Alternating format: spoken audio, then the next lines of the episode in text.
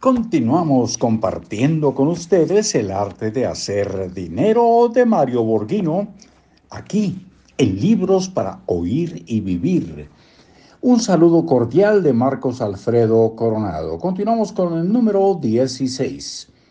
No confunda cantidad de gasto con calidad de vida. La deuda por consumo es un sistema que hace ricos a los banqueros, pero no a usted.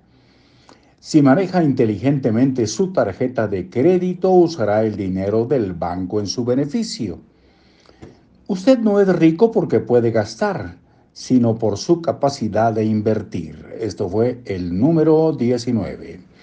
20. Usted no necesita aprender a gastar, necesita saber invertir. 21. Aplique la disciplina del sándwich con café si quiere iniciarse en el camino de la riqueza.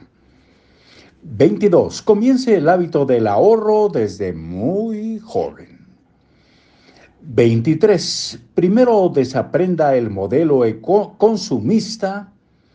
Primero desaprenda el modelo consumista para después aprender el mundo de la riqueza. Empezará a crear riqueza, este es el número 24, empezará a crear riqueza solo cuando su dinero trabaje para usted, no cuando solo usted trabaje por el dinero.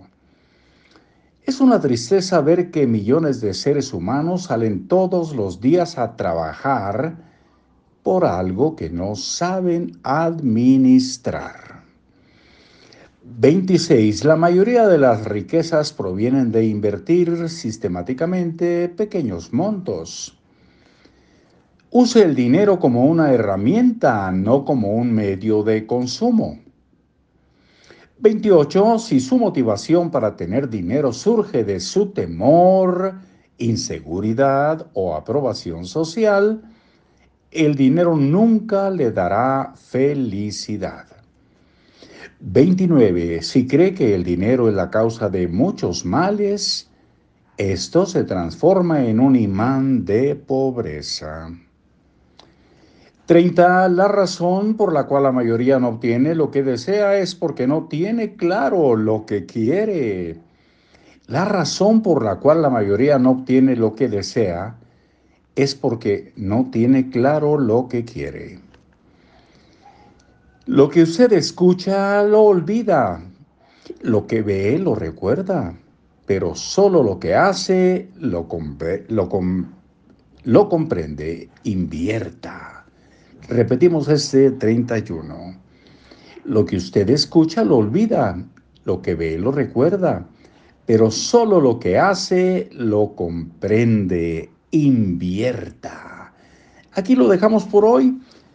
Hemos alargado este final y todavía seguiremos el día de mañana para después entrar, darle la bienvenida a la poesía, alimento inigualable del alma.